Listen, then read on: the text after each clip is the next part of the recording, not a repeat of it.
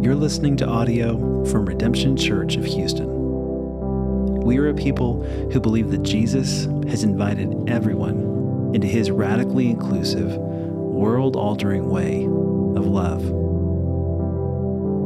That means that when we gather on Sunday mornings at 10 a.m. or in homes throughout the week, you are welcome here. Regardless of your social status, gender, race, sexual orientation, or politics, we want you to fully and actually join, grow, worship, and serve with us.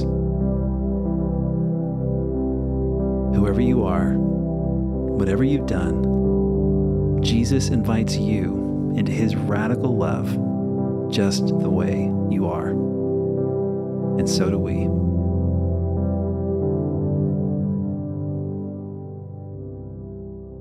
Happy sweater, sweater weather. It's a frigid 62 degrees outside. um, it's great to see you. So, just by way of reminder, I know there's a few of you that have said uh, some things this morning. That we have a members meeting right after our service today. That meeting is open for anyone, so you don't have to be a member to like show up and listen and observe the meeting. Um, when it's time to vote, don't do that. But otherwise, yeah. Um, so, yeah, I'm glad y'all are here this morning. It's always a delight and a joy to get to worship with y'all. Um, and we're going to start once again with a little bit of Nietzsche this morning because we've been on a little bit of a Nietzsche roll, and I figured why not? Let's keep going. Frederick Nietzsche suggested that to live and to be an unjust human is just one and the same thing, that it was impossible to go about life without also being unjust. He understood the world to be a place where life inherently depends on the destruction of other life. So, little fish eat plankton, big fish eat little fish. Seals eat big fish. Great whites eat seals, and bacteria feed on the carcasses of all of them. He believed the nature of the world was rooted in something like the survival of the fittest, and at its root, life is sustained by competition and by conquest. He therefore advocated for our acceptance and embrace of this reality and to enter into the reality that the world is a injurious, violent, exploitative, and destructive place, and that in order to get ahead in that world, you will have to be an injurious, violent, exploitative, and destructive type of person. To make it plain, Nietzsche believed that nice guys finish last. To quote Green Day. And freeing ourselves from a religious morality that held the cross at its center would enable stronger men, yes, he was a misogynist, to ascend to power over other weaker men. And that the human race would begin to move forward in the next stage of evolution as this happened. What I think that Nietzsche makes so plain to us is the cold, harsh reality of our world because we can stand back in horror all we want, but is this not so much about how the world actually works? I was talking to a friend of mine a few weeks ago, and they had entered a PhD program. It's actually the same friend I mentioned last week. Um, they had entered a, entered a PhD program in the Northwest and had entered into this with eyes wide open, ready to, to dive in and study evolutionary biology, and what they were met with was the politics of academia. And they very quickly found out that, oh, no, no, we're not really concerned about research. We're not really concerned about truth. What really matters here, me as a grad student, is for me to pad your resume. They were discouraged um, at that world this reality, this survival of the fittest, this idea that we are in constant competition with one another, this dynamic is what the New Testament describes as the present evil age, the old creation. Paul calls it the flesh, the logic of this world. And it stirs up, it radiates, and it perpetuates the enslaving and oppressive dynamics of evil. It's the dynamics of sin and death, in a world of sin and death. And we call it the hustle or the grind or whatever thing we want to paint it with. And we stand back from across the globe as we watch in horror as this dynamic is playing itself out in Gaza right now, where a blood feud has boiled over into war that is constant. And this, in this instance, the local, very real existential threat from both sides by someone who lives merely blocks away from them has not just planted seeds of war, has not just caused tens of thousands of innocent people to die. It has planted seeds much worse than that. It has taught an entire generation how to hate the other. It has taught an entire, entire people how that those people are not really fully human people. They're enemies. And the seeds of ethnic hatred have been planted in the hearts of children. And for many, the only way to imagine a world of flourishing is in the eradication of the other. It's called genocide, ladies and gentlemen. And I want to suggest, because Jesus suggests, that the antidote to the present evil age is crucifixion and resurrection. It's not conquest, it's not victory, it's not bombs, in this story of Jesus that we come back to week after week, we became human. God became human, sorry. Subjecting God's self to shame, subjecting God's self to humiliation, subjecting God's self to death in love for a humanity that did not love God back. a humanity that was perpetuating the dynamics of the present evil age, dynamics that God Himself is opposed to a humanity that set themselves by their own choosing against God. And yet Jesus joined them, became one of them, died for them to save them. And this is the story that Jesus invites us into, beckoning us to follow him and make his story our story. If anyone wants to come after me, he must deny himself, take up his cross daily, and follow me. For whoever wants to save his life will lose it, but whoever loses his life for my sake, this is the one who will save it. If anyone wants to come after me, if you want to follow me, if you want to walk alongside me, then you're going to go where I'm going. And in Luke's gospel and in Matthew, Mark, and John, it's the same thing. If you want to go where I'm going, you need to understand where our journey ends here. It ends in crucifixion, it ends in the death of the self, it ends in death, and resurrection. So we're in our year at the table, um, and we're talking about how Jesus invites us all to the table. And today, what we're talking about is how we get to the table, and then suddenly we look around and realize, oh man, this table's cross shaped.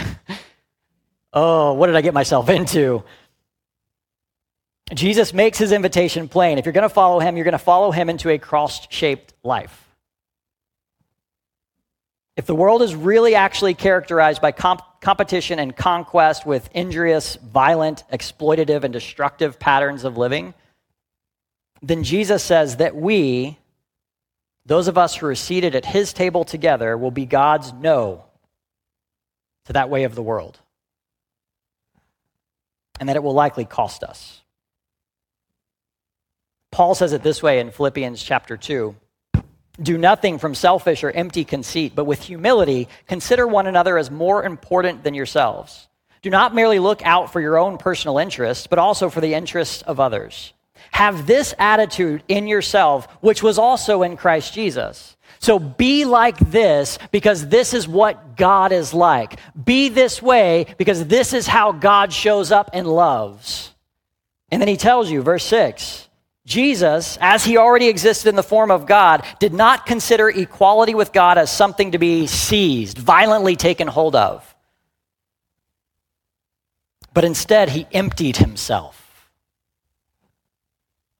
taking the form of a bondservant, the lowest of slaves, and being born in the likeness of human beings And being found in the appearance as a human, he humbled himself in obedience, even to the point of death. Death on a cross, a shameful death, a humiliating death, disgraceful and painful death. And because of this, God highly exalted him and bestowed on him the name which is above every name, so that at the name of Jesus every knee will bow of those who are in heaven and on earth and under the earth, and that every tongue will confess that Jesus Christ is Lord to the glory of God the Father. In another place, uh, Paul's writing to a hot mess of a church in Corinth, and he says it this way He will point to the cross and our proclamation of the cross, both in our language and in our behavior and he will say that this dynamic, the dynamic of the cross, uh, a crucified life, a cross shaped life, is the power of God at work in the world. It is the wrench that's being thrown into the evil machine that keeps grinding along. And a cross shaped life is summarized here by Paul as doing nothing from selfish or empty conceit, but with humility, considering one another as more important than yourselves. This is not rocket science we could have this lesson with our kiddos in the back. Treat other people well. Treat other people the way that you would want to be treated. This is divine love. And not merely look out for your own interest, but also look to the interest of others. Nelson Mandela was captivated by this ethic which burst forth into the world in a way that we don't get to experience very often, in a way that made substantial difference in the way that an entire country operated. In the face of bitter racism in South Africa's apartheid, Mandela embodied the cross, choosing weakness, choosing forgiveness, and he proclaimed the cross. In his Christmas address in 1990, Nelson Mandela said, We both me and those who are trying to oppress me, we must strive to be moved by a generosity of spirit that will enable us to outgrow the hatred and the conflicts of the past. Oppressed, victimized, imprisoned, Mandela chose a way forward that embraced grace, generosity, and forgiveness rather than retribution, revenge, or power. The way of Jesus is not the way of power. Despite what TikTok suggests, it's not the way of influence either. Insert laughter. Thank you. It's not the way of coercion, it's not the way of demand. Instead, it's a generous way, it's a gracious way. We're not invited to call or called by God to win. Hear that again. Jesus is not inviting you to win. Jesus is not inviting you to be right. Jesus doesn't say, hey, if you want to come and follow me, then you have to win the arguments. You have to win the wars. You have to win the culture. You have to win the whatever it is that we think we are supposed to be winning.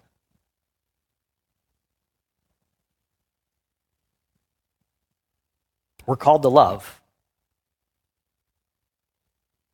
We're called to love. This is what the church for the last five years has so publicly gotten wrong.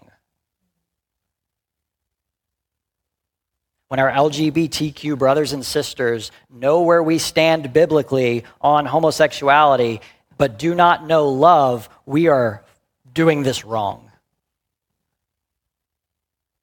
when our neighbors can go down our political ideological list and say, oh, yeah, the church believes this, the church believes this, the church believes this, but they do not feel or experience the love of the church, we are doing it wrong.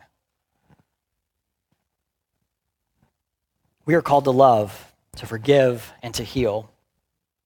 And this is what is so unchristian about Christian nationalism, despite the title and the growing misogynistic movements that are attached with it, it sees God's vision of the church as a vision of dominance, influence, and power.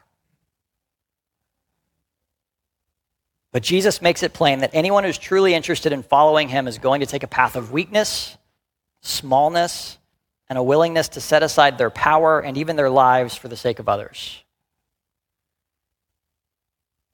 For many of us in this room, so much of our own experienced pain is tied to religious institutions that got caught up into this intoxication of power.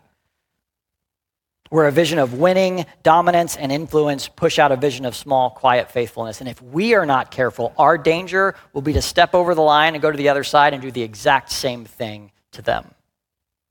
We are called to love, to be a people of love. This means we wake up each and every day choosing to exist in a new mode of being. So there's a, a New Testament scholar um, who specializes in Paul who says it this way. His name is Tim Gombis. Jeff is very happy right now the social entity on earth that is claimed by the cross and in which sorry the church is the social entity on earth that is claimed by the cross and in which every member owns and claims the cross as their identity. That we are a cross-shaped community called to live cross-shaped lives of cross-shaped love in the world. And this means we are living new modes of being. But the, the reality is, is that we as individuals are the ones that are responsible for this we individually and personally are invited to begin to embody and inhabit the reality of denying ourselves, taking up our cross, and following Jesus.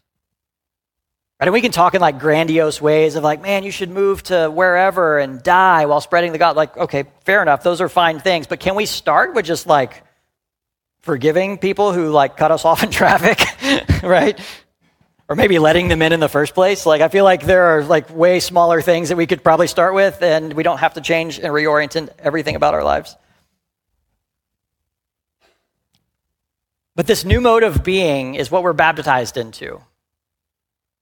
When you were baptized, you stepped into Jesus' death, and you were buried in death to the old way of being and you were raised up by the power of forgiveness and God's grace in the Spirit that's alive in those waters to be a new creature, a new creation who embodies as a forerunner of God's kingdom this new creation dynamic. And so we operate out of self giving love rather than self interest. Confession of our own lack of love rather than hiding forgiveness when others don't love us and sin against us and actually really harm us rather than exacting revenge, harboring bitterness, or demanding retribution. Jesus does none of this and invites us to do the same. And can we now acknowledge that this is hard? and can I actually suggest that this is impossible? That apart from God's miraculous resurrecting spirit at work among us as human beings, I don't think we can just hear Brandon's eloquent speech, and it is eloquent, by the way. It's fantastic. And walk out of here and go, oh, I've never realized. Love my neighbor. Got it. What a new revelation. That no, no, no. This actually takes the resurrecting power of God to work in us and bring us to life in a way that will keep us from acting in ways that we otherwise normally would want to act.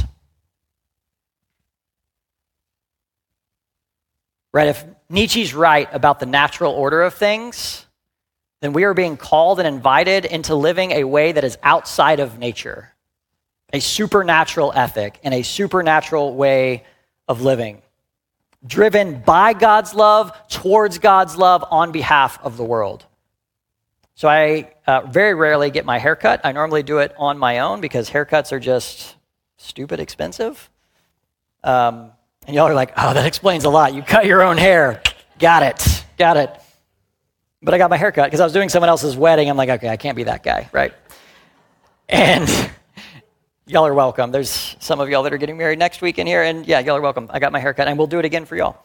Anyways, I'm talking to my barber, and we, uh, you know, he's like, "What do you do?" And I'm like, "Okay, here we go. I'm a pastor, and I'm in this barber shop. It's a cool barber shop. There's like fancy whiskeys and bourbon set out, and there's like blaring rap music, and I'm like, "Cool, cool, cool. What's up? What's up?" You know, trying to fit in. And he's like, "Oh, so what do you do?" I'm a pastor. And the guy then is very interested in this. It was a very interesting interaction because he didn't react the way that I expected. But several times during the conversation, he dropped several F bombs and was like, Oh, I'm so sorry. I'm so sorry. I'm like, My friend, can we agree that like the syllables coming out of your mouth are the least of God's concern.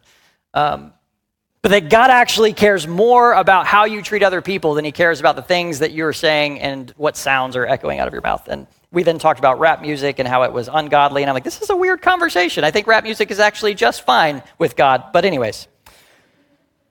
So we get to this point in the conversation, and he says, "Hey, so like, what? Yeah, this is like he's intrigued. Like, I sound very different than his own personal experience at some of his churches with some of his pastors." And he's like, "So what do you like? What is your? What do you preach about? Like, what do you try to tell your people?" And I'm like, "You're asking me to summarize all of my sermons in a sentence." Thank y'all for understanding the like. Wait, what do I say here? And um, it came to me actually shockingly easily and I hope that this is what y'all hear week in and week out in some form or another in, in all of what we do on a Sunday morning. Because this is what Jesus shows us over and over and what his story makes so clear that God is for you and God is with you. God is for you and God is with you. Think about that for a second. And then hear Jesus' words again if God is really actually for me and God is really actually with me, then I can pick up my cross and I can go anywhere and know that I'm going to be okay. That this is going to end in resurrection and not in death. That this is going to end in liberation and not in destruction. That this is going to end in God's care for me. If God is for me, then who can stand against me? If God is with me, then I do not need to leverage, coerce, or manipulate. And then here we cut down to the heart of it. I think when we hear Jesus' words here of, hey, take up your cross and follow me, I think a lot of us are rightly like freaked out by this. Uh, and some unhealthy things have been done with this. But putting those to the side for just a second, can we acknowledge that so much of how this world operates and its modes of self preservation comes down to control? And so much of our fear of taking up our cross and actually really following Jesus is that means we have to relinquish our control. We want to be in control. And Jesus is saying, let go. We want to control our lives, as silly as that is in reality. There's so much about our lives that is outside of our control, and yet we obsess. I obsess over trying to control and curate our lives. And Jesus says, let your life go so you can fully find it. Live as a full human being. We want to control others. I mean, maybe y'all do. I don't ever do that. And Jesus says, No, no, no. Don't control others. Follow me. Doing nothing from selfish ambition or empty conceit, but with humility, consider one another as more important than yourselves. Don't control others, love others. Don't merely look out for your own interest, but consider others' uh, interest as important as your own. Like this language here in Greek is very strong. Elevate uh, your neighbor's problems as seriously as you would elevate your own problems. Being like Jesus, joined together with others, for and with them, and letting go of our desire to control. Is this not exactly what Jesus does? He joins us. He is with us. He loves us. He works towards us and for us, and yet he never once tries to control anyone. Rich young ruler comes to Jesus. Hey, what do I need to do to inherit the kingdom of God, eternal life? Sell everything you've got. The guy walks away poor. You, No, no, no, wait, stop. Come back. Hold on. He leaves others where they're at as they are, and he loves them that way. He does not insist or demand that they be any different until they start uh, religiously oppressing people. Then he has some things to say. But even then, he doesn't control. Even then, as the religious oppression is killing him, he says, Forgive them. They don't know what they're doing. And we're promised that in this letting go, we will find life. And a giant spanner wrench will be thrown into the world of sin and death. And we will stop living in the cycles of destruction and blood feuds and perpetuating the violence and the evil and the sin and the death that exists in this world, both here in our community and out there as we go out into the world. At Jesus' table, communion is our goal. Being in rich, deep communion with God and with one another is the goal. And Jesus assures us that we will not get there for ourselves or anyone else by winning by being right, by having better theology, through exerting power and influence, or fear, you better believe in God or else, or morality, you better behave this way or God feels this way about you. God's kingdom does not come about by control or coercion, but it comes about through cross shaped love. Because that's God's love. That's what God loves like. And if God is love, then that is what love is like. And so in cross-shaped love, we find the end to all resentment, all retaliation, and the end to need of the need to control. And we end the cycle. And this is who God is. It's who we're meant to be. And when we live like this, when we live cross-shaped lives and live as cross-shaped people, we show the world who God is and what God is like. And can you hear how refreshing that might actually be to a world that is starving for divine love? Can you hear how inviting that might actually be for a world that needs to know how much God actually really cares about them?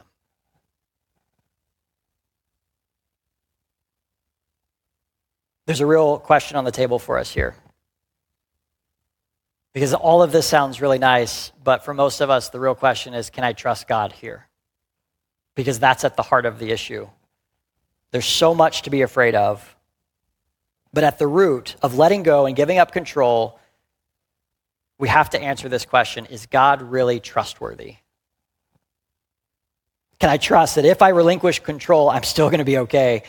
That even if my enemies persecute me and kill me, God will raise me back up?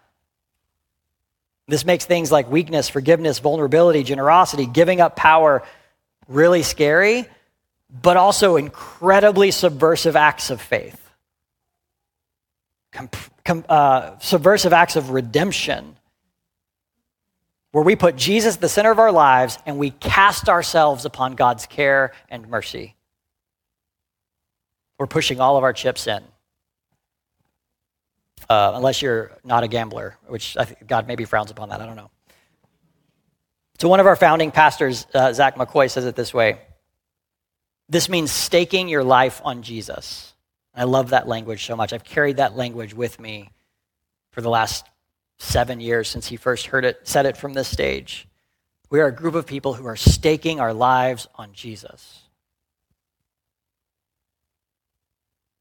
Can we acknowledge that what makes this possible is the knowledge that God actually really loves you?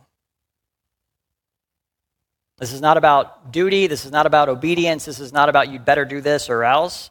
Rather, this is all motivated in God's love for you. In the security of being loved by God, we can let go and we can stake our lives on Jesus.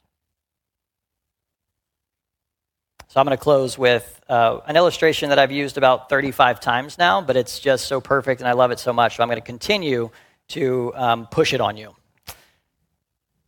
Uh, one of my favorite films that no one else will like, likely, in this room is Terrence Malick's Tree of Life. It's a very weird film. It's super artsy, uh, but what it does is it depicts this idea of Nietzsche's nature and, and God's cross shaped love in uh, these two parents. And it's experienced uh, from a child's perspective. So it's a, a, a, son who's grown up and is now reflecting on his father's death, and he's looking back on his life from a child being, being raised into an adult. And his, his father is this demanding, oppressive, like, no, no, you're going to get it right and do it again until it's right sort of person, a very harsh person. And his mom is this carefree, loving, delightful, joy filled, even when oppressed, even when abused, even when shouted at person. And she makes him feel safe and seen and loved. The film opens up with these words, and they're words that I come back to over and over and over again because they are so poignant. And I want to leave you here with these words this morning. The nuns taught us there are two ways through life the way of nature and the way of grace. You have to choose which one you'll follow. Grace doesn't try to please itself, it accepts being slighted, forgotten, disliked. It accepts insults and injuries. Nature only wants to please itself, get others to please it too, likes to lord it over them, to have its own way. And here's the invitation that convicts my soul at a very deep level. It finds a reason to be unhappy when all the world is shining around it and love smiling through all things. Let's pray.